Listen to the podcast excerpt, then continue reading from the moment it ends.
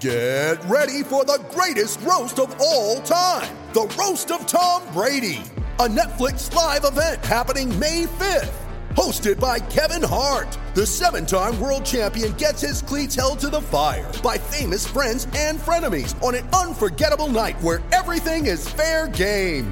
Tune in on May 5th at 5 p.m. Pacific time for the Roast of Tom Brady, live only on Netflix. You ready? Showtime. On May 3rd, summer starts with The Fall Guy. Let's do it later. Let's drink a spicy margarita. Make some bad decisions. Yes. Audiences are falling in love with the most entertaining film of the year. Fall guy. Fall guy. Fall guy. That's what the poster said.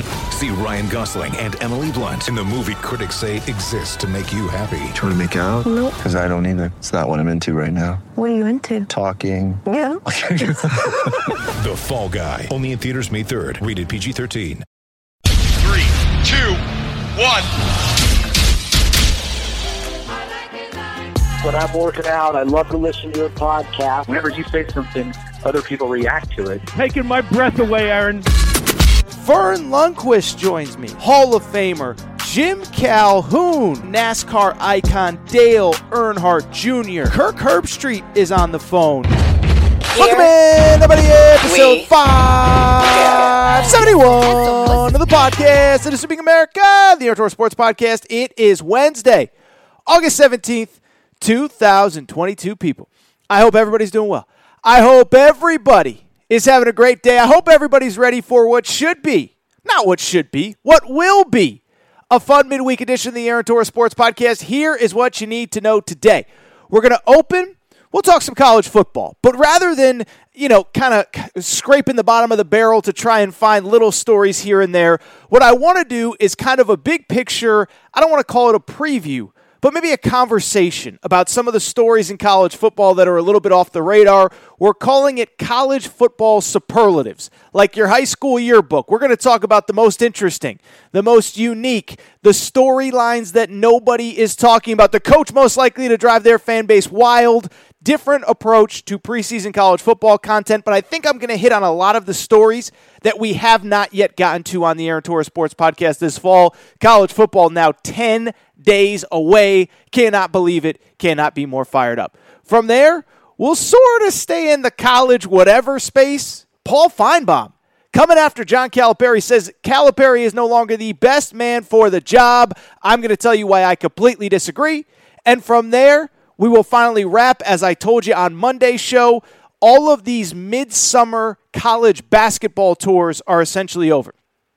Arkansas played in Europe. Alabama played in Europe. Kentucky played in the Bahamas. We're going to talk about 456. Auburn played in Israel. Talk about 456 of these summer tours. Just give you some quick thoughts on these teams. I'm not going to spend 25 minutes breaking down uh, Alabama's front court uh, against a, a B level team in Europe, but I do think there were some good takeaways, and we will get into all of those. So, fun episode. We're going to have a good time. College football is near. I keep saying it. Stay tuned to the Aaron Torres Sports Podcast. We have some major, major, major, major announcements coming in the coming weeks, and I am really excited to share those with you. But with that said, let's get to the topic of the day here on a Wednesday. And the topic of the day, I think you can argue, this is maybe the single tough I don't want to say it's the toughest week to come up with content. There's never a tough week to come up with content in August when we are this close to college football. But it's weird because we're kind of at this weird inflection point where You've heard all of the preseason content. You've heard why this team's going to overachieve and this team's going to underachieve and why this coach is on the hot seat. But we're not quite at the finish line yet. Whereas next week we'll be able to preview games, and I think next week is where I'm going to give you my preseason national championship pick and my preseason Heisman pick and all that good stuff. So we're kind of in the middle. We're not really getting a ton out of camp. We're past media days. And so, what I decided to do today is something fun, something different, and something that I do think you will enjoy. I'm calling it college football superlatives going into the season, okay? So we all, I, I, I would hope, I think, went to high school. And if you didn't, maybe you didn't, you know, whatever, not my business. But I think we all went to high school.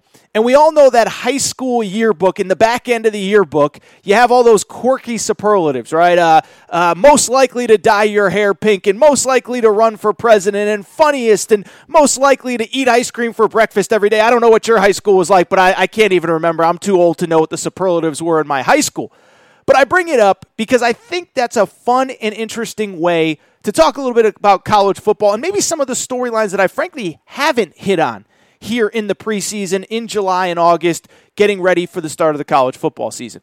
So we're going to hit on a lot of different topics. It's not just going to be the most generic uh, preseason favorite, preseason bust, preseason that. We're going to get to a lot of different things, including, I think, two or three topics that you won't hear anywhere else.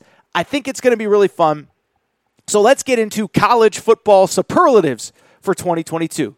The first college football superlative, this is pretty straightforward. Best team in college bas- uh, college football coming into this year, and I should clarify. This doesn't mean that this is going to be my pick to win the national championship. But what I do what I will say, I do think there is one team that is very clearly better than everybody else. That is the Alabama Crimson Tide. Total shock. Alabama why it's worth talking about today is, of course, because the AP poll came out on Monday. Alabama, this is maybe the most incredible stat that, that I can think of in sports going right now. Alabama was ranked number one in the first AP poll. It is now the 15th straight season that Alabama will be ranked number one at some point in the season under Nick Saban. I think it is safe to say we will never see anything close to that again. I mean, we've had teams in the top five, in the top 10, number one, number two, but for 15 straight years to reach number one, especially in the SEC, especially in this expanded playoff era, I just think it's absolutely incredible. And I think it speaks to the fact that Alabama very much is indeed the best team coming into the season. Why? I think we all know, besides the fact that Nick Saban has the number one or number two recruiting class pretty much every year. First off, they got the best player in college football, the best offensive player for sure, and that is Bryce Young. I know there's this big narrative about CJ Stroud has surpassed him on draft boards and what is his future in the NFL like? He's a little bit small, he's not prototypical size. Well, all I know is he's played one year of college football in a you know in a starting capacity, and he was unbelievable. 40 I think we sometimes just undersell how good guys are and how good a, a player like Bryce Young was last year. Do you know that Bryce Young threw 47 touchdown passes last year. Like, like, we just take for granted that the next guy at Alabama is going to be great and he's going to dominate. This after losing two first round picks at wide receiver the year before, uh, a, a, starting running back in Najee Harris, who was a first round pick. Bryce Young steps in for Mac Jones and no problem, 47 touchdowns, seven interceptions, leads Alabama to a national championship game. They obviously have the best player on defense, Will Anderson. The the stats from Will Anderson are just absolutely comical. I mean, okay, so we go back to last year. Will Anderson, 33 and a half TFLs last season. Now, I understand he played 15 games, one more than most people. Uh, you know, that, that played 14 games. Some teams only played 12 or 13. 33 and a half tackles for loss is absolutely insane. Uh, 17 and a half sacks also led the country. Yes, it is a narrative that was blown up, you know, this time last year, but I think it's totally fair. It was absurd that he wasn't vo- uh, brought to New York as part of the Heisman Trophy winner. He was indisputably one of the five best players in college football last year. And we'll get into my Heisman pick next week. But you talk about a guy that I think can legitimately win the award as a defensive player. Will Anderson is it. The thing with Alabama, though, we know how it is. It's across the board talent. They have one of the best running backs in college football in Jahmyr Gibbs, who came from Georgia Tech, averaged over five yards per carry, and did it basically in an offense where he is he was the only threat all season long. Five and five point two yards per carry, 470 yards rushing. He had a bunch of catches out of the backfield. Now imagine what he's going to do with multiple first round wide receivers on the outside, a first round quarterback that can beat you deep. I think this guy could be one of the breakout stars nationally where we sit there and say, wow, had no idea how good this guy was. Obviously, at the wide receiver position, two elite difference makers via the transfer portal Jermaine Burton, who Mel Kiper has already tabbed a potential first round pick, Tyler Harrell from Louisville. Uh, you have uh, with Alabama. On the defensive side of the ball, so many difference makers. Uh, Henry To'oTo'o at linebacker, probably a guy that's going to be a first round pick. Fourth year starter in the SEC, of course, played two years at Tennessee before coming to Alabama. You have Eli Ricks, the transfer from uh, from LSU. Now, I know Nick Saban has said that he is a little bit behind just from a physical perspective. He was hurt. That guy's going to be a difference maker. And then the defensive backfield, of course, Jordan Battle, Brian Branch both returning starters there. Kool Aid McKinstry, you go on and on. There's just NFL first round talent all over this field. When I look at Alabama, I really do believe not only is this the best team, I do think there's actually a pretty big gap between them and Ohio State. And we'll get to Ohio State in these uh, college football superlatives a little bit later. But I look at this team outside of maybe offensive line, and I think even the offensive line last year probably struggled more because of coaching with Doug Marrone than because of the actual talent on the field. I just don't even think there's a debate. I think Alabama is by far the most talented team in the country. They are number one in the preseason. They deserve it. Alabama, the best team in college football, according to AT's college football superlatives. How about the most motivated team coming into the year? Oh, that's Alabama, too. And that is why this is such a scary proposition for the rest of college football. There have been years where Alabama has the most talented roster, uh, top to bottom in college football. As a matter of fact, it's probably most years over these past 15 years that Nick Saban has been at Alabama. There have been years that Alabama has been head and shoulders above everybody else, and there have been years where they, they, their, their talent simply overwhelms people. Rarely do they come in with the most talented roster in college football and actual motivation. Because, first of all, most years they're coming off a national title. But even when they're not coming off a national title, usually it's a situation where maybe like two, you know, two, three years ago, whatever it was, there were injuries. Remember, it was what, 2019? Tua gets hurt in the regular season. Um, and, and, and Alabama was motivated coming into the next year, but it wasn't as though they were really like like that was the year where everything went wrong and that's just how football happens sometimes. And then there's other years by the way where sometimes you you you don't win the national championship but you lose to a really good team like with Clemson. Well you go back to Alabama last year. Here's why they're motivated. There's a team down in College Station Texas that thinks that they are ready to take Alabama's throne. So you have that October 6th date already marked on the calendar. Oh a&M's coming to town and we're fixing to give them a you know what whooping just to show them who's boss because one jimbo fisher had a lot to say during the offseason. Now i defend jimbo fisher because he only responded to nick saban but two remember alabama did in fact lose to texas a&m last year. And then they lost a national title game where to be blunt they easily could have won it. And so it's not as though alabama's coming into this year where they said look everything went wrong last year. We're going to be fine they're not coming into a year where they're saying, we just got beat by a better team. Now, I think Georgia was the better team. It's not to discredit Georgia. But you start looking at Alabama and saying, there are 85 guys in that locker room, or 60, whatever, not the freshmen that weren't there last year. There's 60 plus guys in that locker room that said, you know, we catch a little break here, we catch a little break there. We're the national champions. We were as good as anybody. We beat Georgia when we were healthy. We lose Jameson Williams in the title game. We lose John Metchie in the semifinal let's come out and leave no doubt this year. So I'm fascinated to watch Alabama. This is the rare year where they don't have the big season opener, but week two they're at Texas, and we're going to be talking about Texas later. Alabama, not only the most talented team in college football, but also the most motivated. Let's get to our next superlative. The biggest, the team with the biggest difference between their ceiling and their floor. Now, you could go with a couple different teams here. But I am going to go with another team that is just absolutely fascinating coming into the year. It is Dabo Swinney's Clemson Tigers. Because I do think Clemson is probably one of only about four to five teams that I truly believe can legitimately win the national championship. Okay, there are dark horse playoff contenders. Uh, Utah might be one. We'll talk about you know Utah is a, a potential college football playoff contender. We'll talk about um, you know, is uh, is Baylor a playoff contender? Is there a group of five team like Houston that can go undefeated and crash the party? Is there maybe a Big Twelve team like Baylor? I think I just said. So those are, but I mean, you talk about teams that can legitimately win the national championship. That probably means beating Alabama and Ohio State back to back, or Georgia and Alabama back to back.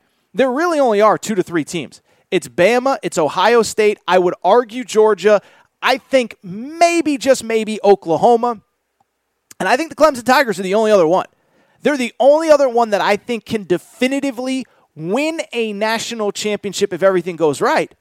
But we also saw what happened when things go wrong. Now, to Clemson's credit, despite the struggles last year, and I'm, you know, I'm not, this isn't a full time video podcast yet. I'm air quoting struggles. They still went 10 and 3, and I think everybody would kill, to, you know, 90% of college football fans would kill to have a down year where you go 10 and 3. But that's not the expectation at Clemson, and that is why they're so interesting this year. It all comes down to one guy and one guy only. As a matter of fact, I think you can probably argue DJ Uiagalelei, the quarterback at Clemson, is maybe the most important person in college football. Because think about it. Bryce Young is really important. They got good backups behind him. They got Jalen Milroe behind him who looked good in the spring game. CJ Stroud, they'll find somebody at Ohio State. But DJ Uiagalelei, you know, you look at this guy. If he ain't it, it could be struggle city for Clemson where they come back. Now this year it's different because they do have a backup behind him in Cade Klubnik, but Dabo Swinney, to his credit, is very loyal to his older guys. Now, Dabo will make a move. We saw it with Kelly Bryant and, and Trevor Lawrence about three years ago. But Dabo, for the most part, is pretty loyal to his guys. And to Dabo's credit, he keeps saying, DJ's our guy. There's zero doubt about it. Well, what if he isn't? Remember, DJ last year, don't forget, 56% completion percentage, 10 touchdowns, 11 interceptions. That does not sound like a Clemson quarterback when the last two guys that that uh, that were your quarterback ended up being top 15 picks into Deshaun Watson and Trevor Lawrence. And so if DJ ain't that guy, if he ain't improved, now they have Cade Klubnik as a backup, but you're probably potentially taking a loss in the process to get to Cade Klubnik, right? If Dabo wants to be loyal to his guy, it might not be until DJ proves that he's not the guy that you actually make the change, and by then it might be too late. And so that is why they're fascinating to me. Because one, if if it all hits, they can win the national championship. But if it doesn't, and oh by the way, we don't even know how good Cade Klubnik is. Now we think he's good, five star recruit out of the state of Texas. But if he's not good, then who knows? And, and and really, what we're really saying with Clemson is for them to reach their potential, they either need a quarterback to make a massive leap that we don't know if he can make, or you need a true freshman to step in and reach your potential. And if neither of those guys do that, if DJ doesn't make the leap, if Cade Klubnik ain't that dude, then you might be looking at, by the way, 10 and 3, 11 and 2, 9 and 4 again this year. Because the thing I'll say lastly on Clemson, I know we all make fun of the ACC, and, I, and, and I'm, I'm as guilty as anybody. They got sort of a tough schedule this year when you look at Clemson and who they got to play. You look at the schedule. They play week three. They play Wake Forest. Now, Wake Forest, their starting quarterback uh, uh, Sam Hartman is is injured. We don't know his status. And in Clemson's credit, they took care of Wake Forest last year, but that was late in the season when they found their groove. NC State in week four, they're a top 15 team coming into the country. It's technically week five. Then they play at Boston College, who's quietly kind of good. At Florida State, quietly should be much improved. And then late in the year, you play at Notre Dame, and you play Miami at home, and you play South Carolina at home, which is improved. And so I just look at everything with Clemson, and I can see 12 and 0 heading into the playoffs with the goods to compete with Clemson on a neutral, on, with Alabama on a neutral field. Remember, that defense is stocked with first round picks. But I could also see the quarterback doesn't click, the freshman isn't as good as we think, and all of a sudden we're looking up and Clemson is 3 and 2 and scratching their heads in the middle of October. Let's keep it going. Most interesting team in college football last year. Clemson has the highest ceiling to floor. I'll say this I think the most interesting team is USC. And this isn't original. This isn't something that, um, you know, eh, it's nothing that not everyone in college football hasn't talked about. But I don't need to sometimes get out of the world of the obvious. Sometimes it's okay for me to just hit on the most obvious observation. Well, USC is the most interesting team because we've never seen anything quite like it. First of all, we've never really seen a head coach leave a power program the caliber of Oklahoma for another in college football. I mean, you take out last year with Lincoln Riley leaving Oklahoma for uh, for USC, and you take out um, you know you take out uh, Brian Kelly leaving Notre Dame for LSU. When's the last time we even saw a coach the caliber of those guys leave within college football? Now, we've seen good coaches go from the group of five level to the power five level. We've seen coaches come back from the NFL like Jim Harbaugh. And you can make fun of Jim Harbaugh, but he's been a really successful coach at Michigan for the most part. We've seen guys that were, um, you know, out of coaching come back in like Urban Meyer. When's the last time you saw a guy that's about 40 years old or under, one of the best young coaches in the sport, at a blue blood historic program like Oklahoma, leave for another college job when Lincoln Riley very well could have just gone to the NFL if he didn't want to coach college football?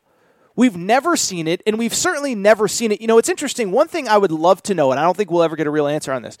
I'd love to know if Lincoln Riley would have made this move if this wasn't the transfer portal era, because that's the other interesting element of this. Lincoln Riley made the move in an era where it is now easier to flip your roster than it has ever been before. And you don't need me to tell you all of the talent that Lincoln Riley brought in. He brought in, probably by any tangible measurement, one of the two or three best quarterbacks in college football, and Caleb Williams, probably the number one pick in the 2024 NFL draft. He brought in Jordan Addison, the Biletnikoff winner. He brought in a 1,000 yard rusher from Oregon and Travis Dye. He brought in a former top 50 recruit at wide receiver in Mario Williams. He brought in an all Pac 12 linebacker named Eric Gentry from Arizona State. He brought in, uh, you go on and on down the list, multiple other starters off of Power Five programs. And that's to, and it's worth mentioning this, a program that was actually recruiting at a pretty decent level. It's not like Ohio, uh, USC hasn't recruited well. They just haven't developed well. So there was already talent. You load up in the portal. You add a couple five stars during the recruiting process. Remember, Domani Jackson, number one cornerback in the country, goes to USC. They get a couple five star receivers. Had a four star named CJ Williams committed to Notre Dame. He ends up at USC. And so I just bring it up. And we've never seen anything quite like what USC did this offseason. Now, the fun part becomes does it translate to the field? Because on the one hand, I think you look at USC's situation there's no doubt that they're going to have more talent than most teams that they play. There's no doubt that they're probably going to be the best coach team on the field. Probably, you know, outside of maybe what, one to two games, they're going to have the coaching advantage. But it doesn't necessarily mean it's going to happen. It doesn't mean it's going to translate to wins. And that's where it becomes interesting to me is that you look at the history of college football. It doesn't matter how good the coach is. It usually doesn't just flip a switch you go from being really bad to really good right away. I mean, even Nick Saban went six and seven his first year. Now, keep in mind that was, of course, the SEC. It's a little bit different, but it's not as though Nick Saban came in and competed for a national championship his first season. Uh, you go back to Urban Meyer's first year at Florida. Okay, really successful mid-major head coach or Group of Five head coach at the time. He goes nine and three his first year at Florida. Um, you know, and eight and three in the regular season when we played eleven games in the regular season. Now, Urban Meyer did go 12 and 0 in his first year at Ohio State, and that is kind of maybe the, the perfect comp to this situation because Ohio State did have probably more talent than anyone in the Big Ten. They just needed the right coach coming off the Jim Tressel, Luke Fickell situation. Urban Meyer has a ton of success in year one. And maybe Lincoln Riley's that maybe Lincoln Riley's that guy. But keep in mind, they play at Utah. Utah's really good. They play at UCLA. I'm just telling you, I think UCLA is maybe one of the more underrated teams in college football. Returned their whole offense and cleaned up on the defensive side of the football in the portal. Uh, you got some other interesting games at Oregon State. Oregon State has given USC trouble through the years. USC, the most interesting team because we all kind of think it, right? There's a scenario they go 11 and 1 and win the Pac 12. There's also the scenario they go 9 and 3, 8 and 4 and is that sort of a disappointment in year one? Probably not. I'm just fascinated to watch. Finally, we'll, we'll break this up into two parts. We'll get to a part two of the most uh, the college football superlatives. Number number five, the team most likely to have their season spiral out of control and crush their fans' soul. That is, of course, the University of Texas. And what's crazy about the Texas thing is one, it's always Texas because they're Texas. But two, you can already start to see the seeds of this thing falling apart, right? Ranked in the preseason top 25 in the coaches poll, right on the fringe in the AP poll, but all the excitement out of the transfer portal this offseason, all the excitement with Arch Manning. But we can see the scenario where it goes off the rails really quick, right? And we can see, like I said, the seeds starting to be planted. First of all, as I'm recording here late Wednesday or late Tuesday, They haven't officially named a starter. Now, uh, Quinn Ewers, the kid from uh, Texas, played at Ohio State last year, transferred in. Now, he's probably going to get the job. I don't know how you bring him in and don't give it to him. And maybe they, they just haven't named the starter yet because they don't want the backup Hudson Card to transfer. But it is kind of interesting. Everybody else is starting to name their starter if they haven't already. And uh, Texas has not done that. Two, and I don't make to like to make light or make fun, and I'm certainly not of injuries. They took two really bad injuries this this this weekend. Isaiah Neyor, transfer from Wyoming, really talented wide receiver, suffered a knee injury, is out for the year. A starting offensive lineman, Junior Angilau, out for the year. So you just lost two difference makers right now, on top of a situation where you're coming off a five and seven season, and we don't even know if your quarterback's good. It's also worth noting, as I keep saying, week two, who do they play? They play Bama at home, and Bama's going to win that game. But if Bama wins that game like 41 to 3, what is the psyche of Texas coming out of that game? Because that to me is the more interesting part, right? Is the idea that everybody's got so much hype now and excitement now for this team. It only takes one scenario where things start to fall apart that you sit there and say, oh my goodness, they got smoked by Bama, and then you start to take weird losses. Good thing is they have what should be a pretty manageable game the following week against Tennessee, uh, excuse me, Tennessee, against UTSA, Texas San Antonio. But keep in mind, Texas San Antonio last year, you know what they did from a win loss perspective? Uh, yeah. They went 12 and 1, 12 and 2 after their bowl game, uh, and they were undefeated into November, okay? So you have Texas San Antonio after that, and then you go into Big 12 play. And so, again, I know there's a lot of excitement with Texas. I'm not trying to downplay the excitement for Texas fans. What I am just saying is if you get smoked by Alabama, I could see the scenario where things fall off the rails pretty quick. All right, that's what I want to do. I do want to take a quick break, and I do want to come back. And when I come back, we'll hit on part two of college football superlatives coming into this season. Maybe I should just do two parts, one on the next episode. But we're going to stick with college football superlatives. Take a quick break. We'll be right back.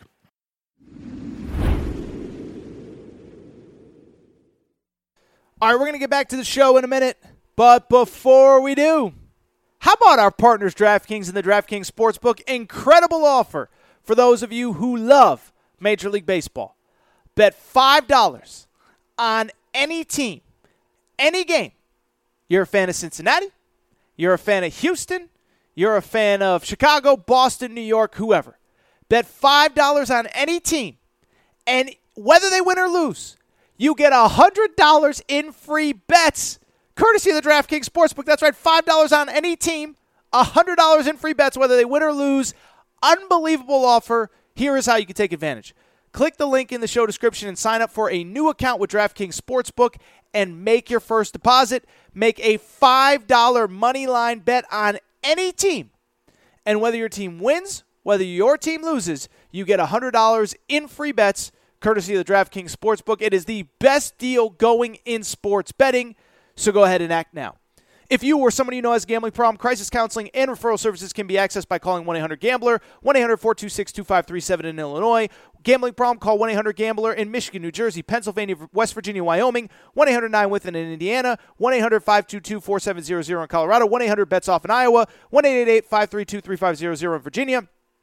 1 800 Next Step in Arizona or call or text Tennessee Redline 1 800 889 9789 in Tennessee. Must be 21 plus or over to enter, 18 plus or over in Wyoming, Arizona, Colorado, Illinois, Indiana, Iowa, Michigan, New Jersey, Pennsylvania, Tennessee, Virginia, West Virginia, Wyoming, Louisiana, New York only. Minimum $5 deposit, minimum $5 wager. Eligibility restrictions apply. See DraftKings.com slash sportsbook for full terms and conditions.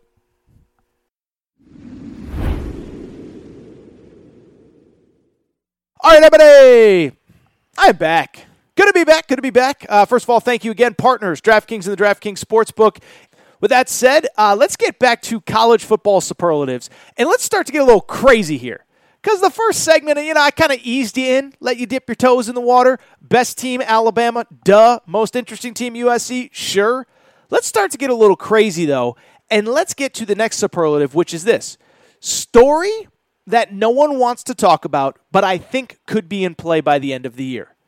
Story that no one's talking about, but I think could be in play by the end of the year. Here it is. What if Georgia quarterback Stetson Bennett just isn't very good?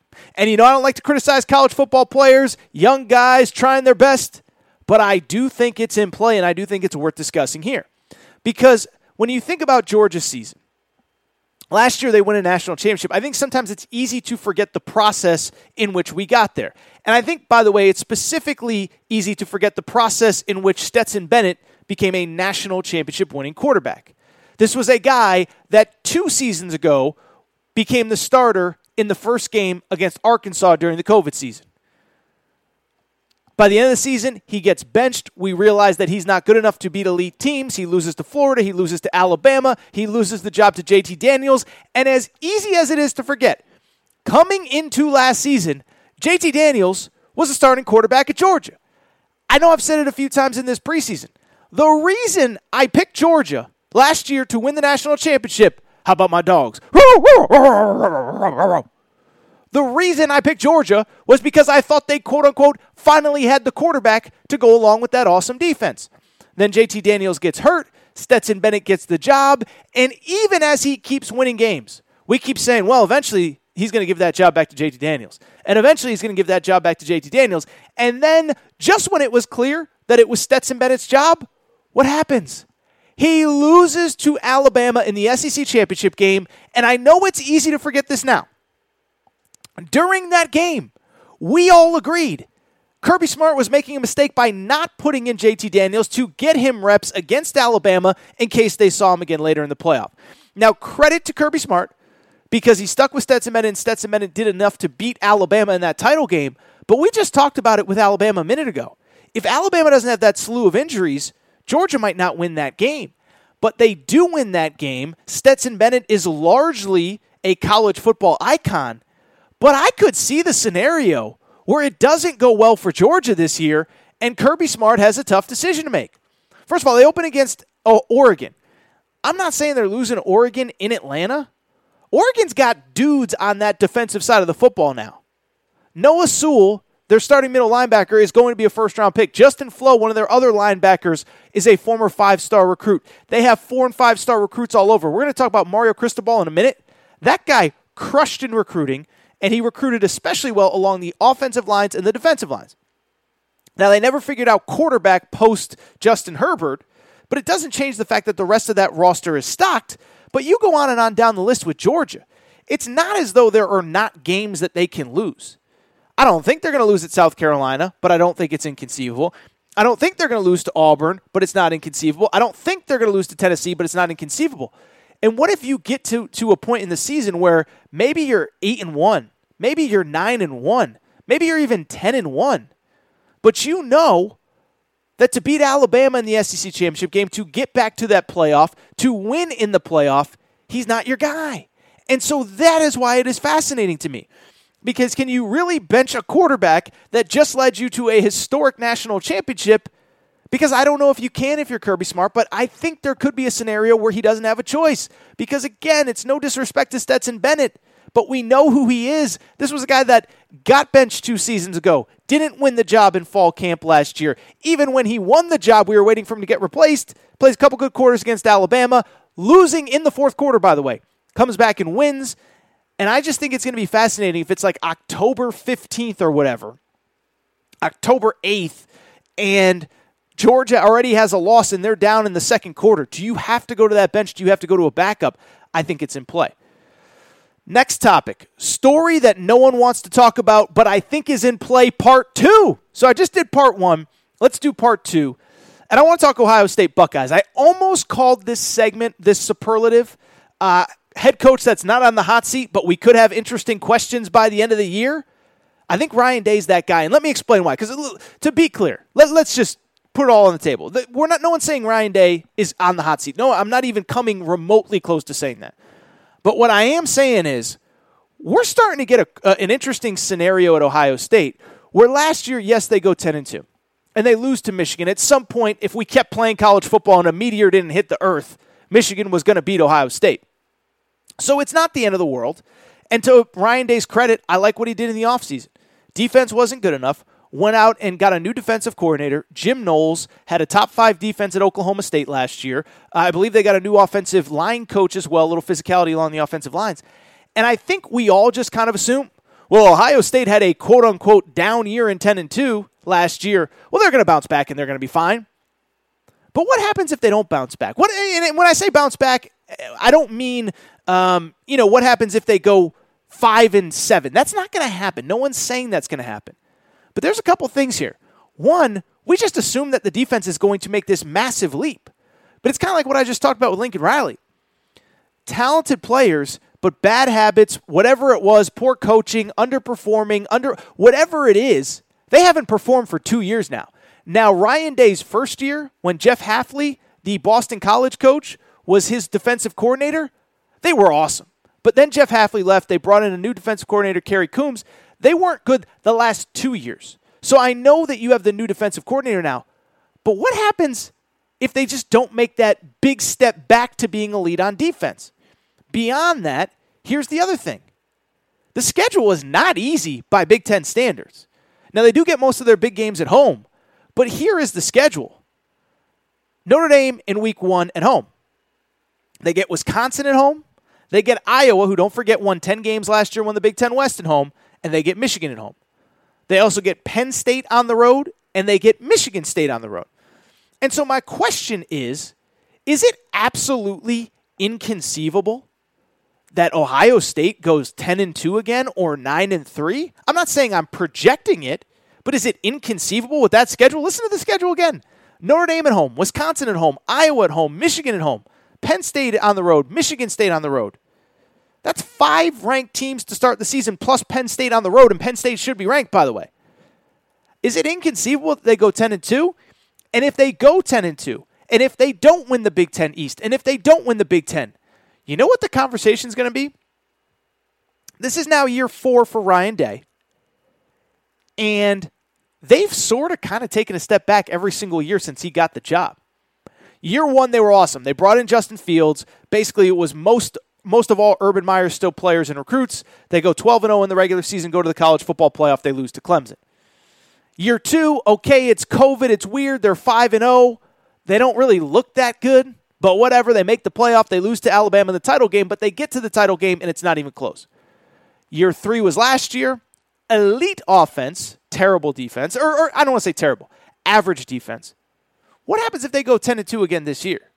If they go 10 and 2 and the defense is not good, or the defense isn't vastly improved, or the defense isn't even national championship quality, you know what the conversation becomes? There's no one else to blame for Ryan Day. At that point, you have basically all the players in the program are guys that you've recruited. You handpicked the defensive coordinator to bring in to replace Kerry Coombs who else's fault is it going to be? And then does it become a question of Ryan Day is a great scheme guy, a great play caller on offense, but he's not a great head coach? I'm not saying it's going to happen, but I don't think it's inconceivable either. So that's just something to keep in mind. Imagine what the conversation would be with Ohio State if they go 10 and 2. Now, again, no one's saying Ryan Day's on the hot seat. And also, I think this is worth noting as well. He could get an NFL job in 0.007 seconds. And so the question becomes if they didn't have a good season, would he consider other options? I don't know. I think it's a fun, interesting conversation to have, though. Let's keep the conversation going. More college football superlatives. Let's stay in the Big Ten. Coach most likely to have his fan base up in arms by the end of the year? We just talked about Ryan Day. The answer is obviously Jim Harbaugh, right? Now, I think there's other candidates even within the Big Ten. James Franklin, for some reason, Penn State fans don't like, and I, you know, we're going to find out this year did he just catch a hot wave or is he not good? I think he's good, but not a good year in COVID. Seven and five last year, injury to their quarterback in the middle of the year. But the guy that I have to go with is Jim Harbaugh, and it's for all the reasons we've talked about. This is I'm not going to be breaking any new ground here, but I have never seen an ebb and flow peak and valley quite like Jim Harbaugh. This was a guy that could never win the big one. Then he does win the big one. Then he beats Ohio State, goes to the playoff. Everybody loves him, even though he gets destroyed by Georgia. And then he goes ahead and squashes any sort of goodwill that he has in the offseason when he interviews for the Minnesota Vikings job on National Signing Day, when they have two five star recruits in Michigan at the quarterback position, he gets neither one. Dante Moore, five star, is committed to Oregon. CJ Carr, grandson of Lloyd Carr, is committed to Notre Dame. He's a 2024 kid. So Jim Harbaugh has lost an awful lot of goodwill in that in that state. And it goes back to a story that I think that I've told on this podcast, but if I haven't, forgive me. Last year, before the Ohio State game, I was in Vegas for Thanksgiving. Remember, the Ohio State game is on uh, uh, Thanksgiving weekend. I was in Vegas for Thanksgiving visiting family. If you remember, there was a Duke Gonzaga basketball game, a Gonzaga UCLA. Uh, both games were in uh, Vegas that week. And so I went out, went out to Vegas for a few days, watched the basketball. Uh, and as I was getting ready to leave, I came home on Saturday before the Michigan Ohio State game. After the Duke Gonzaga game, I'm walking through the casino at about probably one o'clock. Just grabbed a bite to eat. Uh, you know, was at the arena late. I think that was like a you know eight o'clock Pacific tip off, 10, 11 o'clock Eastern tip off for Duke Gonzaga on Black Friday. So I'm walking through the casino, you know, midnight, 1 a.m. Black Friday, and I run into a guy wearing just all maize and blue, Michigan gear head to toe. And they hadn't beaten Ohio State at this point. They played them the next day. And I said to him, I said, Do you think this is finally the year for Harbaugh? And he looks me dead in the eye. He goes, I don't. I can't stand him. I'm over it. And I said, If he doesn't beat Ohio State this year, you think it's time to move on? And he said, I do. I really do. I know that the guy that we're going to get next is probably going to be worse from a win loss record, but I cannot take this anymore. We need somebody new. And so I just go back to the Jim Harbaugh stuff and I sit there and say, yes, he had a lot of goodwill after that Ohio State game, but he ruined a lot of that goodwill with some of his off season behavior. And I just think we're on the precipice of you look at the schedule. Schedule is pretty manageable for Michigan. We talked about how hard it was for Ohio State. Michigan does not play Iowa. They do not play Wisconsin. They get Penn State at home. They get Michigan State at home. But if he takes one weird loss and then he gets destroyed by Ohio State and he's 10 and 2 and it isn't competitive again, it's just going to drive the fan base crazy. Another one, he's not getting fired, but he could lose that fan base really quick. Let's start to wrap. This segment, of course, is going completely off the rails as it always does. Uh, first year head coach, I am most intrigued by. I think you can legitimately argue this is the most intriguing crop of first year coaches, maybe ever.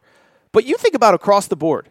We talked about Lincoln Riley at USC, Brian Kelly at LSU, Billy Napier at Florida. Uh, I would argue Brent Venables is in this conversation as most interesting. But a guy that I feel like is kind of sort of fallen under the radar right now Mario Cristobal at Miami. And listen, it's, it's interesting, right? Because we've been waiting for Miami to be back forever and it was going to take the right guy and it was going and it was always this deal of you know miami was one of those programs that for years you kind of thought it doesn't matter who coaches them they can win at the highest level. They won a national championship with larry coker. They won two national championships with dennis erickson. Five national championships under four different head coaches overall. Doesn't really matter who coaches them they're going to be fine. Well we've seen the last 20 years that even miami can go into a downswing without the right coach and i think that we think that mario cristobal is the right guy now, why it's interesting to me is this. I don't think that it's certain that Mario Cristobal is the right guy. First of all, it, it was funny to me when he got hired. What was the narrative around Mario Cristobal? Oh, you know, Miami needed a Miami guy to come in and get things right. If you're not a Miami guy, you don't understand. Well, here's the thing. You know who was head coach in the early to mid 2000s at Miami? It was Randy Shannon who was a former Miami player, longtime Miami assistant, did not work out. He gets let go. Al Golden comes in. He's an outsider. It's a disaster. He doesn't understand the culture, whatever. But the last guy they had, Miami native Manny Diaz, I could be mistaken. I think Manny Diaz's dad was like the former mayor of Miami or something. So they've had the Miami guys before. And then I think even when you think about Mario Cristobal, think about how the narrative has flipped on him over the last couple years. Goes to Oregon, Remember Willie Taggart was the head coach at the time. He leaves after one year.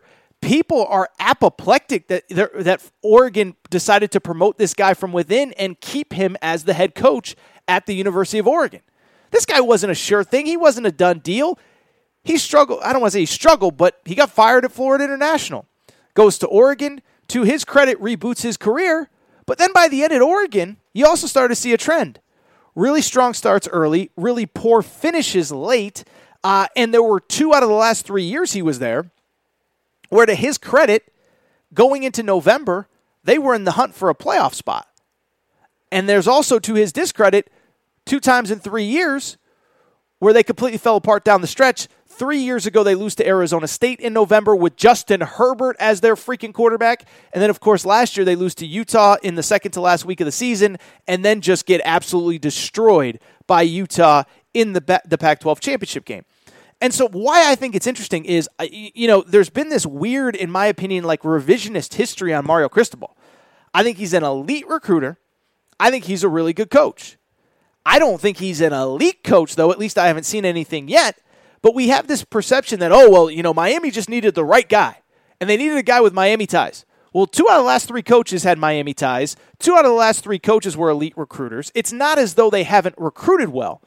I think everybody just kind of uh, kind of thinks, oh, this is going to work, and they're going to be a threat to Clemson, and they might not, you know, kind of like USC, they might not be in the playoff this year, but give Mario Cristobal two or three recruiting classes, and it's over.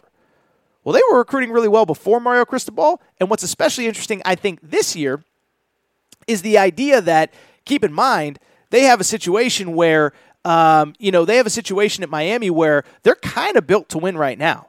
They're kind of built to win right now. They bring back Tyler Van Dyke, maybe one of the most, I don't know if he's underrated at this point, but that's a guy that's a potential first round pick, by the way, from the state of Connecticut. Good stuff there. How about my, my CT kids?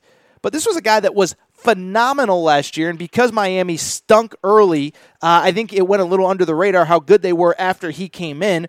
Finished the season with 25 touchdowns, six interceptions, just under 3,000 yards passing. They got back their top uh, running back. They got back talent at the skill positions. But I also don't think it's a grand slam home run that they are elite this year. Play at Texas A&M, play at Clemson, do get Florida State at home, play at Virginia Tech, which is a first year head coach, but that's a tough place to play. I just think it's fascinating. I, I think Mario Cristobal, to me, is the most interesting first year head coach. And I just don't know what to make of, like, I, I think Miami's good. I don't think anything is guaranteed, though. Final college football superlative. How about this one? My favorite little quirk of the season, favorite random quirk of the season. Do you guys remember that the Pac 12 got rid of divisions and now the two best teams in the Pac 12 just are in the conference championship game. And I think it's interesting for two different reasons. One, um, I think it's interesting because they did it to help themselves in the playoff picture. Now, of course, we're going to a world where USC and UCLA are leaving. Uh, the the playoff is going to expand, but might not even include uh, anything resembling automatic bids. And the Pac-12 might be screwed anyway without USC. So that's one. But two, I just think it's interesting because of the way the setup of the league is, where I think you, I think everybody kind of in their head, everybody likes Utah. Utah's going to be really good this year. They lose the Rose Bowl to Ohio State last season, but they're still a really good team. But behind them, everybody loves USC and everybody loves Oregon. And I think everybody has this USC Oregon uh, Pac 12 championship game in their head. Well, what I would say is one, I like Utah more than anybody. And then two, UCLA is actually kind of interesting too. They don't. Uh, they, they they they don't play anybody challenging out. Of, they're, they're a very interesting team in terms of the schedule. Okay, their schedule, UCLA's schedule, is actually very set up for them to have success. This is UCLA's schedule. You're gonna laugh when you hear it. Okay, so first of all, open at home with three what should be wins: Bowling Green, Alabama State, South Alabama. Congrats to UCLA season ticket holders. You should see some barn burners there. Then they play at Colorado, Washington, and Utah then get a bye. So five of their first six games are at home. They play one true road game before mid October, and that's at Colorado, which might be the worst team in the league outside of Arizona State. They get Oregon off a bye, and they get USC at home. I think this team can go 11 and 1. I really do. I don't think they're beating Utah, and I don't know if they're beating Oregon at Oregon, but they are getting them off a bye. But you just talk about an interesting quirk. What if we get a UCLA versus Utah Pac 12 championship game when everybody's projecting Oregon versus USC? All right, that's what I want to do. I do want to take a quick break. Uh, that was a lot of college football superlatives to start the show. Take a quick break. Want to come back, talk this John Calipari versus uh, Paul Finebaum stuff. How about this for a random pop up? Paul Finebaum just chirping at John Calipari. We're going to take a quick break. We'll be right back. When you need mealtime inspiration, it's worth shopping Kroger, where you'll find over 30,000 mouth-watering choices that excite your inner foodie. And no matter what tasty choice you make, you'll enjoy our everyday low prices, plus extra ways to save, like digital coupons worth over $600 each week. You can also save up to $1 off per gallon at the pump with fuel points. More savings and more inspiring flavors make shopping Kroger worth it every time. Kroger, fresh for everyone. Fuel restrictions apply. Okay, round two. Name something that's not boring. A laundry? Ooh, a book club. Computer solitaire, huh? Ah, oh, sorry, we were looking for Chumba Casino. That's right. ChumbaCasino.com has over 100 casino style games. Join today and play for free for your chance to redeem some serious prizes. ChumbaCasino.com. No purchase necessary. Full prohibited by law. 18 plus terms and conditions apply. See website for details. All right, everybody. I am back. Good to be back. Good to be back. Uh, do want to switch gears. And I'll say this. I know on Monday's episode of the Aaron Sports Podcast, I told you that I was officially out of the John Calipari versus Mark Stoops business.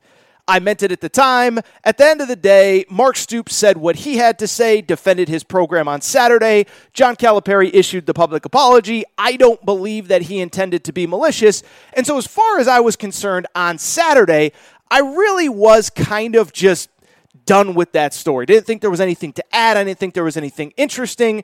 I figured, look, if one of the other one of those two coaches says something, we'll revisit it. But for the most part, I was completely done with it.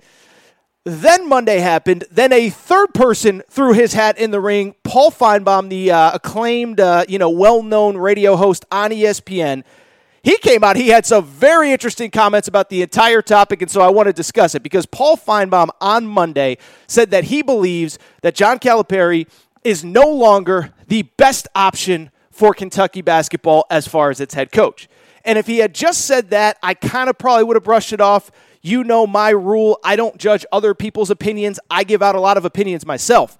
But when I saw that quote and then I read the full context of what Paul Finebaum said, I got to tell you, not only do I completely disagree with what he said, I also think a lot of what he said is actually nonsensical. Uh, and so let's get into it because I think when you hear everything he said, you're going to be like, this guy doesn't even make sense. All right, so I want to get into it. First of all, credit uh, our buddies. I've talked about this show before. Cole Cubelic, friend of the Aaron Torres Sports Podcast. Greg McElroy is a, a, guy that I've grown to really respect, just his coverage of college football, all that good stuff. They do a Monday more. They do a show Monday through Friday in Alabama. They were, of course, the show about two, three weeks ago that had Nick Saban on the show saying that last year was a rebuilding year. I actually agreed with Nick Saban at the time, but credit to Greg McElroy and Cole Cubelic for getting Nick Saban and having him say that comment. Well, their show was also the one where Paul Finebaum was on on Monday and was asked, you know, Paul Finebaum does these hits across, especially the southeast part of the country, SEC country, and he's asked about all sorts of stuff. And so he was asked about the John Calipari, Mark Stoops stuff. And I'm not going to read you everything that he said. He did say, like, look, I think this is Mitch Barnhart, the AD, drawing a line in the sand. I think it's Mitch Barnhart kind of siding with his football coach, who isn't constantly up as you know what, asking for stuff. But he also said some interesting stuff about just kind of the present and future of college sports outside of just the John Calipari piece, which is interesting to me. So I want to start with one thing that Paul Finebaum said before I get to what he actually said about Calipari. First, he said this Listen, I don't need to explain Kentucky basketball, but you and I understand that in 2022, when billion dollar deals are being made across the board, it's all about football. It's not about basketball. You might have legitimately been able to have heard Mike Krzyzewski say a year ago that we're a basketball school, but even at Duke today, you probably couldn't make that statement, and you certainly couldn't make it at the University of Kentucky. And so that part outside the Calipari stuff is interesting to me. And what I will say is, I don't necessarily disagree with Paul Finebaum on that. I don't necessarily disagree with what he said as far as basically everyone being a football school right now because football is what creates these billion dollar TV deals. Even in the Big Ten, Indiana and Purdue are great basketball schools, but we all know the Big Ten is getting that TV contract because of football. So if you want to argue that the, the, the term basketball school or women's basketball school or baseball school or soccer school or whatever, that simply doesn't exist in 2022, okay, I can hear that argument. But I did find that particular argument very interesting with Paul Finebaum's very specific quote about John Calipari. So let's get to this and let's get to what Paul Finebaum said about John Calipari. He said, I mean, are you guys telling me you can't find a coach better than John Calipari right now? Billy Donovan? I'm just throwing a name out there, a young coach who is up and coming. Take your pick. John Calipari is really no longer the best option at Kentucky. And he said that he's taken a lot of phone calls on this topic. A lot of Kentucky fans have called into his show, and they are very mixed on how to feel about John Calipari. And I can tell you, as somebody who covers this stuff 365 days a year, college sports, the SEC, I can also tell you that Kentucky fans are very torn on how to feel about John Calipari. But why I find that last quote especially interesting is because when you pair it with the first quote, Paul Finebaum's quotes make absolutely no sense. On the one hand, he's saying the term football school, the ba- term basketball school no longer exists. If you play in the SEC, the Big Ten, anywhere with major college football, you are in fact a football school. But then he also says, yeah, but John Calipari kind of tries to stink. John Calipari stinks and needs to be fired. Well, let me ask you this. If you're arguing that Kentucky isn't a basketball school, but that John Calipari also needs to be fired, Aren't you actually legitimately arguing that, oh no, it is a basketball school and we're holding John Calipari to a different standard? Because that's where it gets interesting to me. If you're arguing the term basketball school doesn't exist, if you're arguing basketball doesn't matter on the level of football, I can rock with that argument. What I can't then rock with, though, is the idea that you have to fire a coach that whether you like him, whether you dislike him, and certainly over the last couple years, there is no doubt the results have not matched expectations. But John Calipari's resume is pretty strong at this point. I know we pick apart the one national championship, and I understand all the great recruits who have come through. And to only have one national championship, I understand where a Kentucky fan is disappointing, where a Kentucky fan is disappointed. But at the same time, if you look at the totality of John Calipari's resume, it's pretty freaking incredible. 13 years at the school now, he's heading into year 14. He's heading into year 14, by the way, with a really good team that we saw in the Bahamas. In those 13 years, though, prior to this coming season, here's Calipari's resume one national championship, four Final Fours, six SEC regular season titles, six SEC tournament titles. Uh, what is it? Eight final, eight elite eights, seven elite eights, I believe. Seven elite eights, eight elite eights, something like that. And so let me ask you a very simple question. If Kentucky isn't a basketball school, how the heck are they going to get rid of a coach that has a national championship, four Final Four, six SEC regular season, six SEC tournament titles on his resume. Because to me, if you're truly a football school, if football truly matters, I'm sorry, you're not firing a coach with that sort of resume unless there's some kind of crazy personal life scandal, some NCAA scandal. As a matter of fact, most coaches at football schools, they can't even get to that point in their careers because they get scooped up by somebody else. I mean, think about it. If the Ohio State basketball coach or the Alabama basketball coach or the Texas basketball coach, if they got one Final Four, if they got two Final Fours, don't you think by Final Four three, Final Four four, Final Four five, Duke would scoop them up, Kentucky would scoop them up, Arizona would scoop them up, uh, Kansas would scoop them up, North Carolina? Because I kind of think that they would. And so to me, like I said, I have no fundamental issue with Paul Finebaum saying they need a better coach. I have no fundamental issue with Paul Finebaum saying that the term basketball school no longer exists. Where I have a problem is Paul Finebaum claiming that basketball schools no longer exist and football runs everything, and then immediately demanding a coach be fired who's won six SEC regular season titles, six SEC tournament titles, four Final Fours, and a national championship. I do think it also leads, by the way, to a very interesting conversation about the second part of the quote, just in general, of whether John Calipari, if whether there's actually somebody better out there for Kentucky basketball than John Calipari. And I will say this I will say what I very often say on this show. In life, people, what do I always say? Two things can be true. Two things can be true. And what I would say about this particular topic, I understand the frustration of Kentucky fans. I understand Kentucky fans feeling like they deserve more from a head coach. I also don't know that I agree with what Paul Finebaum said. I don't know that I agree that there is somebody out there that definitively gives Kentucky basketball a better chance to win at the level, to do everything that John Cal- that, that Kentucky does than John Calipari at this specific moment. First of all, there's just no way to know, right? I mean, you can throw out names of young guys and, and guys that are on the way up and all the stuff that Paul Finebaum said.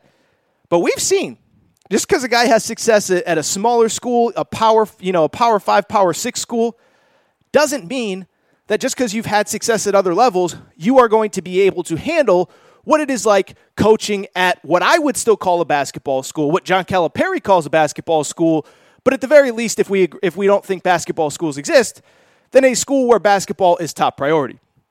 We saw it with the guy prior to John Calipari at Kentucky. His name was Billy Gillispie. Now, most people don't remember it. It was 14 years ago. It was a complete disaster. Okay, guy had had success at UTEP. The guy had had success as an assistant coach. The guy had had success at Texas A&M. He comes to Kentucky, completely melts down. How about you want a better recent example? How about the guy that just got let go at Louisville? Chris Mack came in with an unimpeachable resume. Chris Mack came in, and I was the guy that said, This is can't miss. This is as can't miss as can't miss can get. Well, it freaking missed. By year four, he quit in the middle of the season because the pressure of being the Louisville basketball coach got to him. And so, to me, the idea that there's just all these young up and comers. Now, there's a lot of really talented guys, but are there guys that can recruit at the level that Cal has? Are there guys that can win at the level as Cal has as consistently over the next decade? That is where I get tripped up. I think you might be able to recruit. I think you might be able to coach. Can you do it? Can you consistently win at the highest level? Can you consistently do it? And then, most importantly, can you handle all the other pressures that come with Kentucky? And I think that's where Cal really does shine. You know, I thought the the the uh, telethon and the thing that they did a few weeks ago for flood relief was incredible. I don't know, and it's funny because I was thinking about it today, and I think we actually have a perfect parallel, right? So I was thinking about it today. John Calipari had just turned 50 years old when he took the Kentucky job. His birthday's in February. He gets hired in April, had just turned 50 years old. Chris Beard, who I think we all agree is a very talented, young, up and coming coach, is 49 right now. He will be 50 next year. And so I'd be curious. And you guys, by the way, can chime in. Tweet at me at Aaron underscore Torres. You can DM me, DM me on Instagram, Aaron Torres Pod. If I told you you get Chris Beard at Kentucky the next 13 years. He is the same age almost within the month of when John Calipari took over. You give him 13 years. Do you think you're getting more than one final one national championship? I think it's fair to ask for one. I don't think it's definitive that you're getting more than one. Is it fair to ask that you're getting more than four final fours? I think that's a lot to ask for over a 13 year stretch. Is it fair to, to, to, assume you're going to get six SEC regular season and six SEC tournament titles? With the way the SEC is now, I'd probably take the no. And by the way, I like Chris Beard. I think he's a great coach. But I'm just bringing this up to say, like, it's so easy to just sit there and say, uh, well, you know, I mean, there's somebody out there better. And maybe there is. I'd like to know who it is. I'd like to know who you can actually get. And that's a different part of the conversation is who can you actually get? We talk about it all the time. Nate Oats has like a $10 million buyout right now. You ain't getting Nate Oats. Mick Cronin has like a $20 million buyout right now. You ain't getting Mick Cronin. But it does bring up the interesting question is there somebody that could definitively do the job better? I don't know that there is. Now, I may feel differently a year from now. I'll say this this is a really big year. If Calipari, with the team that we just saw destroy everybody in the Bahamas, and we're going to talk about that in a minute, the summer you know tour recaps if that team loses in the second round or that team loses to a 15 seed, then I think we kind of got to say we got to call a spade a spade. But right now, I don't know that I'm willing to say that you give me any coach around 50 years old over the next 13 years, and I believe that they're definitively getting more national championships than John Calipari, getting more Final Fours than John Calipari, getting more SEC regular season and tournament titles than Calipari. I just can't say that. Whew! What a great segment of the Aaron Torres Sports Podcast. Did AT do it again, or did AT do it again? All right, so what I'm going to do, I'm going to take a quick break. Going to come back, and when I come back, we're going to wrap by talking those summer tours. I did just mention it. Really excited to. I, I, I saw some great basketball over the last couple weeks. Excited to talk about some of these teams: Kentucky, Arkansas, uh, on and on. Uh, Alabama had a great tour as well. We'll continue the conversation. That's next.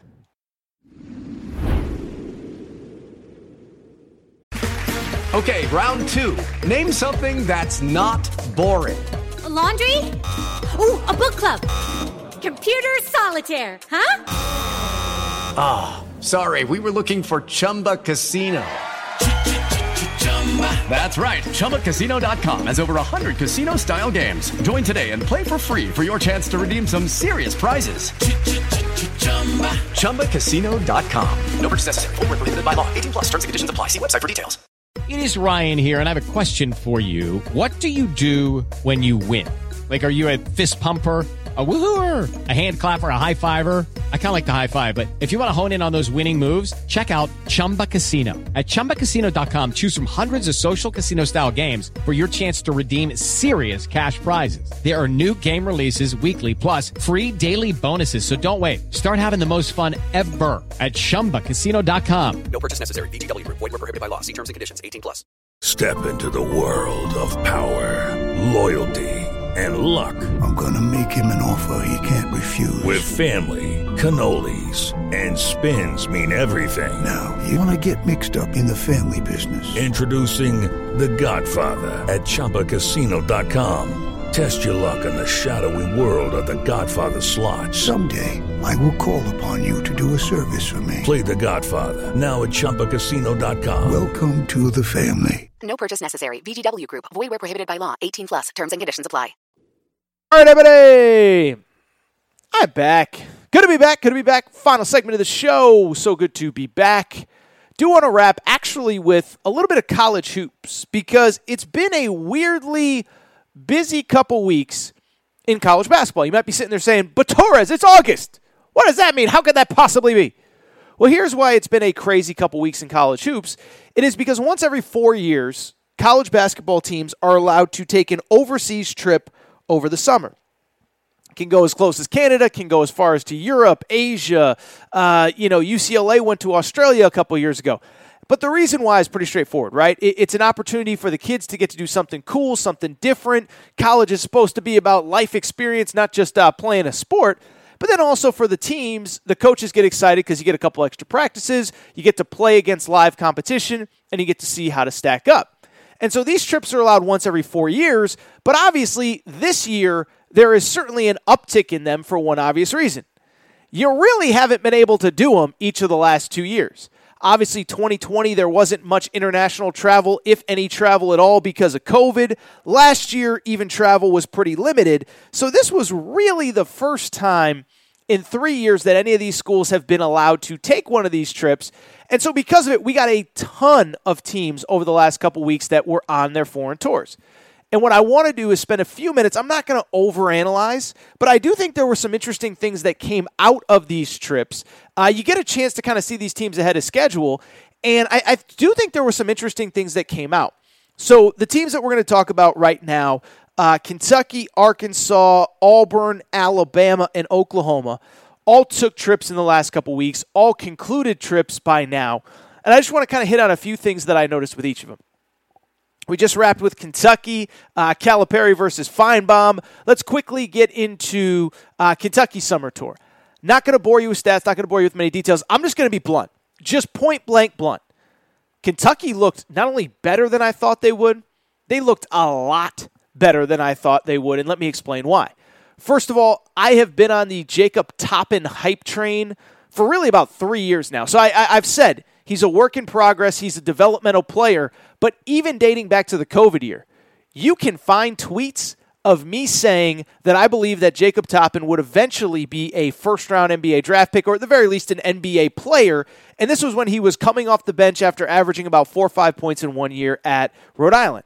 Well, last year it was kind of the same deal for Jacob Toppin at Kentucky. He was in a backup role to Keion Brooks, but every time that he got on the court, especially in big games, good things tended to happen in that loss to uh, Auburn early in the season. Remember, that was an, an, iconic game. He had a couple big plays, but 14 points at LSU when LSU was playing some really good basketball. He had 11 points against Kansas in a win at Phog Allen Fieldhouse. He had 11 points in a win, uh, uh or loss, excuse me, against Tennessee, 13 points in a win over Alabama late in the year.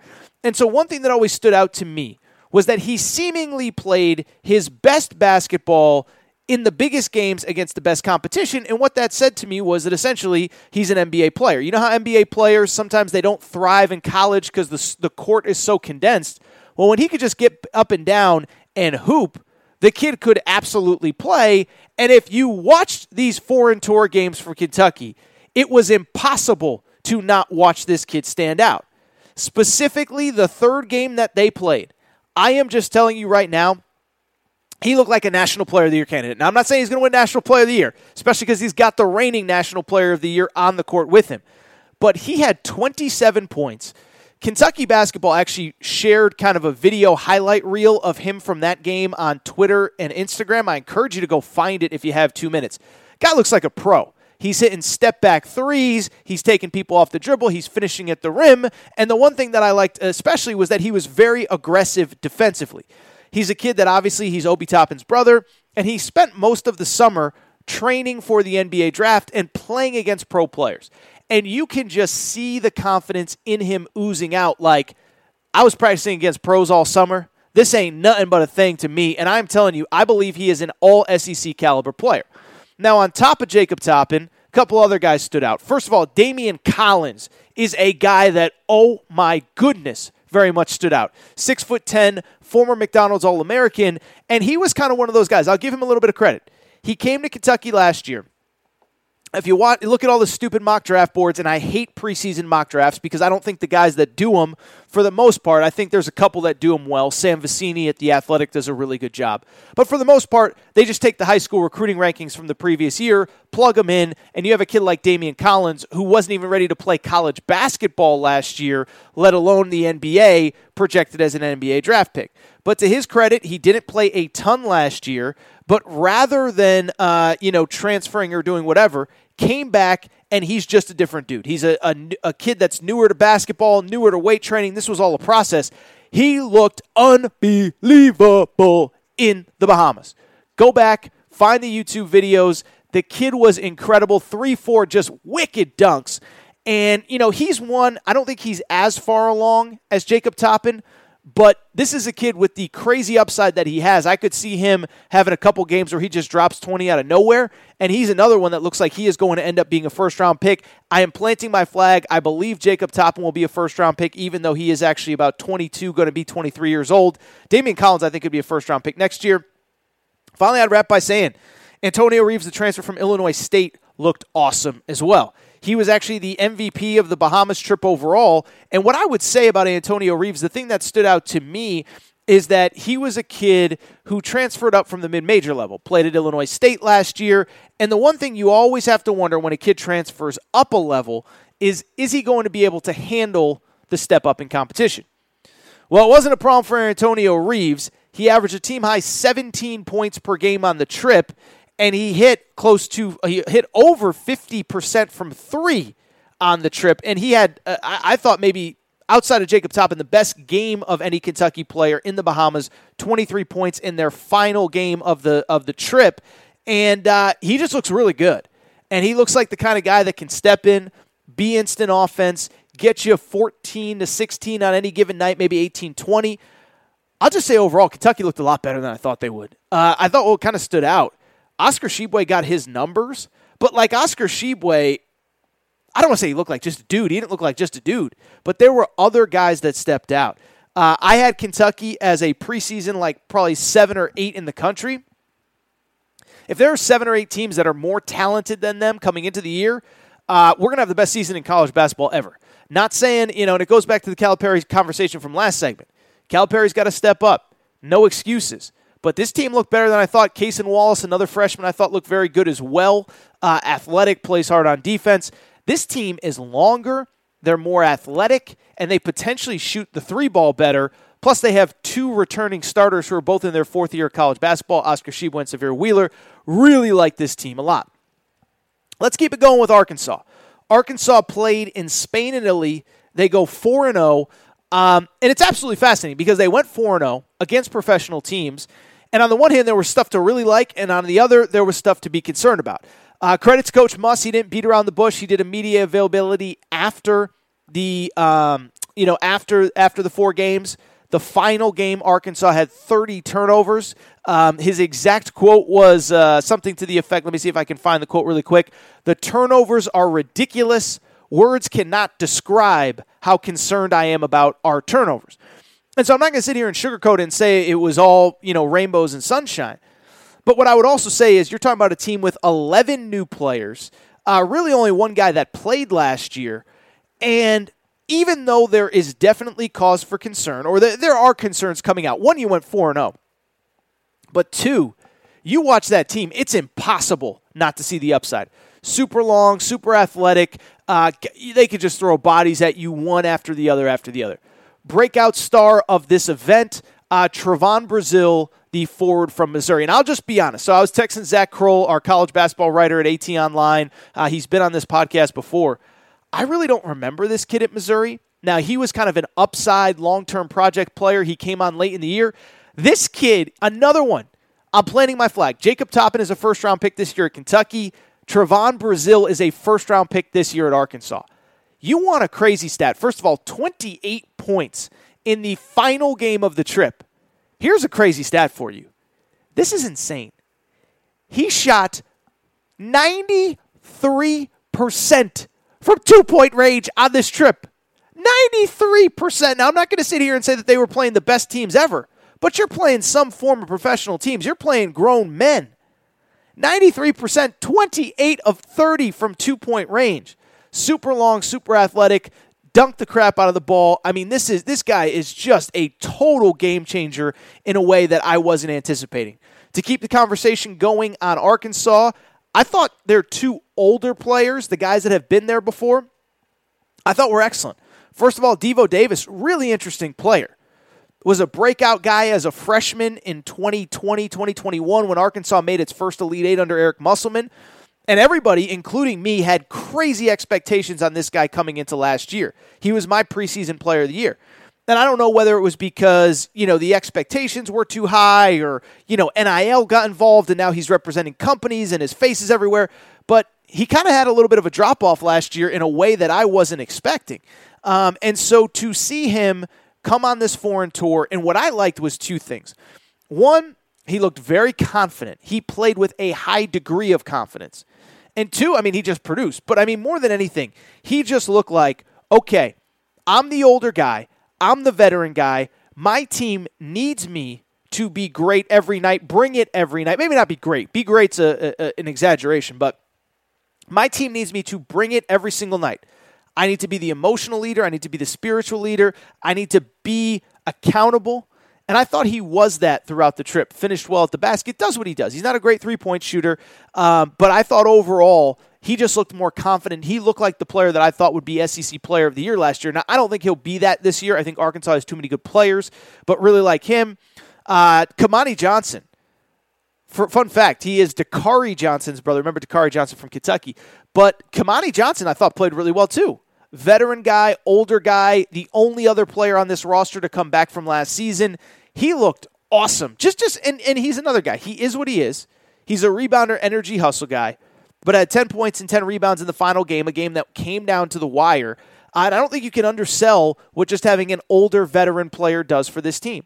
Keep in mind, you can win at the highest level with freshmen in college basketball Kentucky won a title with Anthony Davis. Duke won a title with Jahlil Okafor. There's been other good freshmen in college basketball. But even the teams with elite freshmen, and Arkansas does have elite freshmen, you do need impact from older players. You don't need them to be stars. Quinn Cook wasn't a star at Duke. Uh, Terrence Jones wasn't a star at Kentucky. Darius Miller wasn't a star at Kentucky when they won a title with Anthony Davis. But you need veterans to be good enough and be those guys. And that's what I really liked out of Arkansas.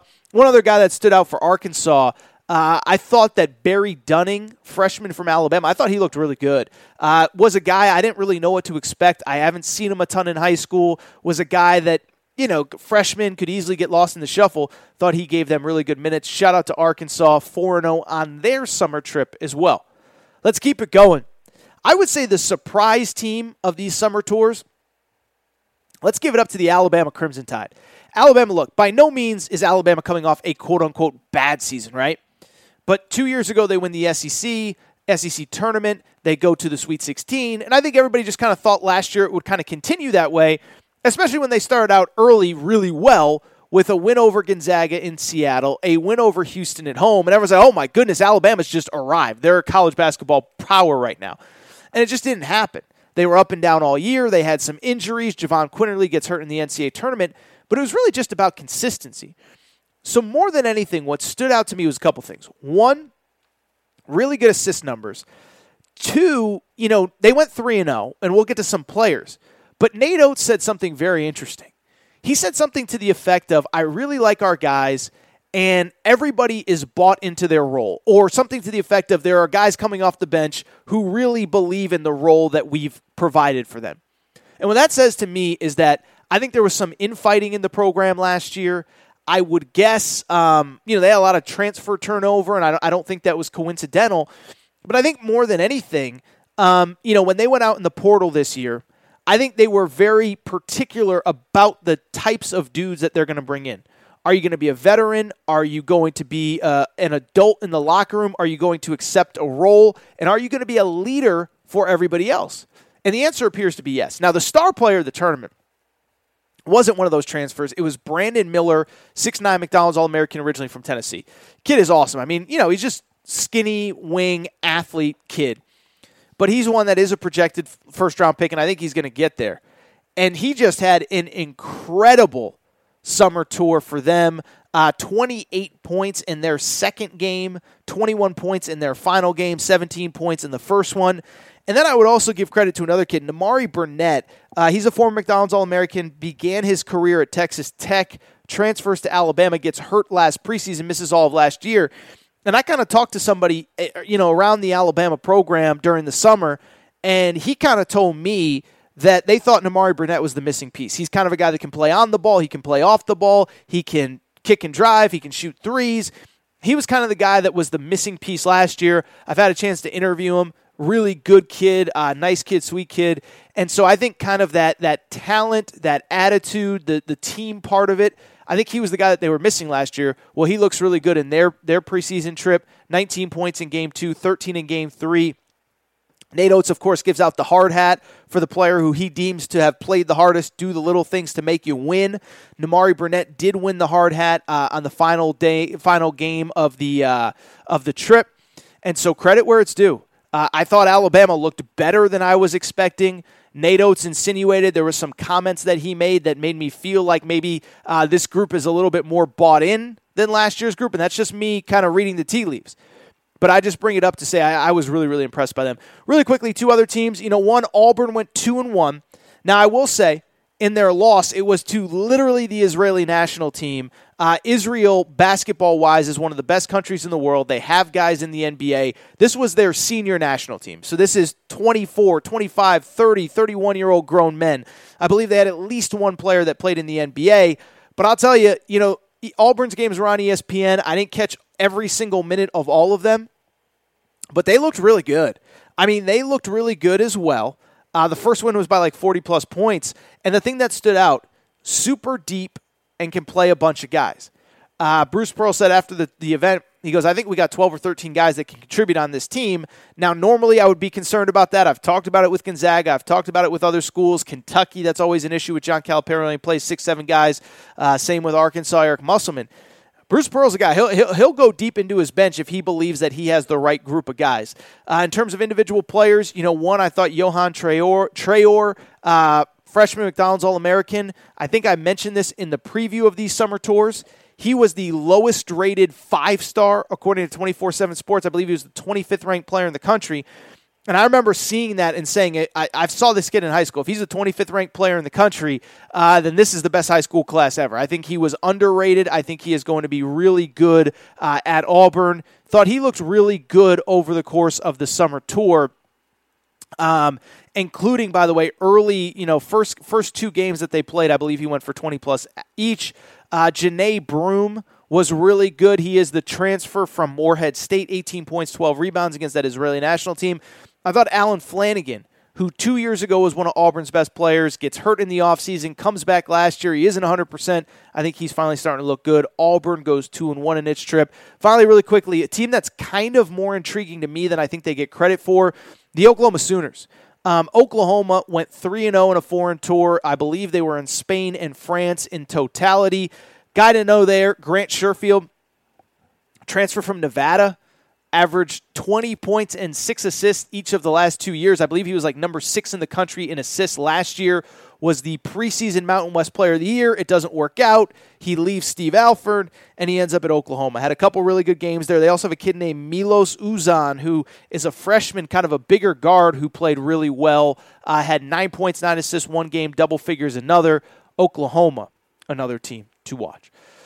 All right, I think that's it for this episode of the Aaron Torres Sports Podcast. A lot of good content in today's show. We are getting awfully close to football, and I, for one, cannot wait. Don't know when we'll talk basketball again. I'm sure stuff will pop up. We'll have some commitments, uh, but we're gonna, you know, we're full speed ahead with football. As I've told you, make sure to pay attention. We got some really cool announcements coming. If you're not subscribed to the Aaron Torres Sports Podcast, please make sure to do so. Apple, Spotify, Amazon Music, Google Music, wherever you listen to podcasts, make sure that you are subscribed to the Aaron Torres Sports Podcast. Also, make sure to rate and review the show.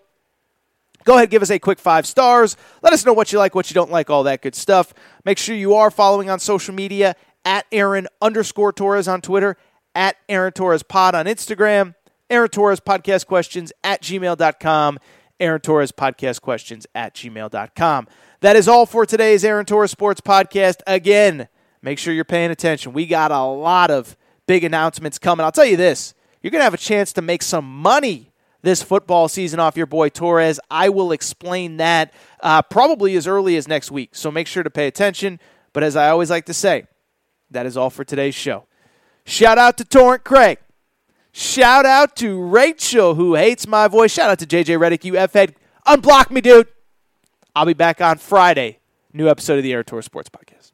Hello, it is Ryan, and we could all use an extra bright spot in our day, couldn't we? Just to make up for things like sitting in traffic, doing the dishes, counting your steps, you know, all the mundane stuff. That is why I'm such a big fan of Chumba Casino. Chumba Casino has all your favorite social casino style games that you can play for free anytime, anywhere with daily bonuses. That should brighten your day a little. Actually, a lot. So sign up now at chumbacasino.com. That's chumbacasino.com. No purchase necessary. Group. Void were prohibited by law. See terms and conditions. 18 plus. Hey guys, it is Ryan. I'm not sure if you know this about me, but I'm a bit of a fun fanatic when I can. I like to work, but I like fun too. It's a thing. And now the truth is out there. I can tell you about my favorite place to have fun. Chumba Casino. They have hundreds of social casino style games to choose from with new games released each week. You can play for free anytime, anywhere and each day brings a new chance to collect daily bonuses. So join me in the fun. Sign up now at ChumbaCasino.com. No purchase necessary. Group. Void were prohibited by law. See terms and conditions. 18 plus.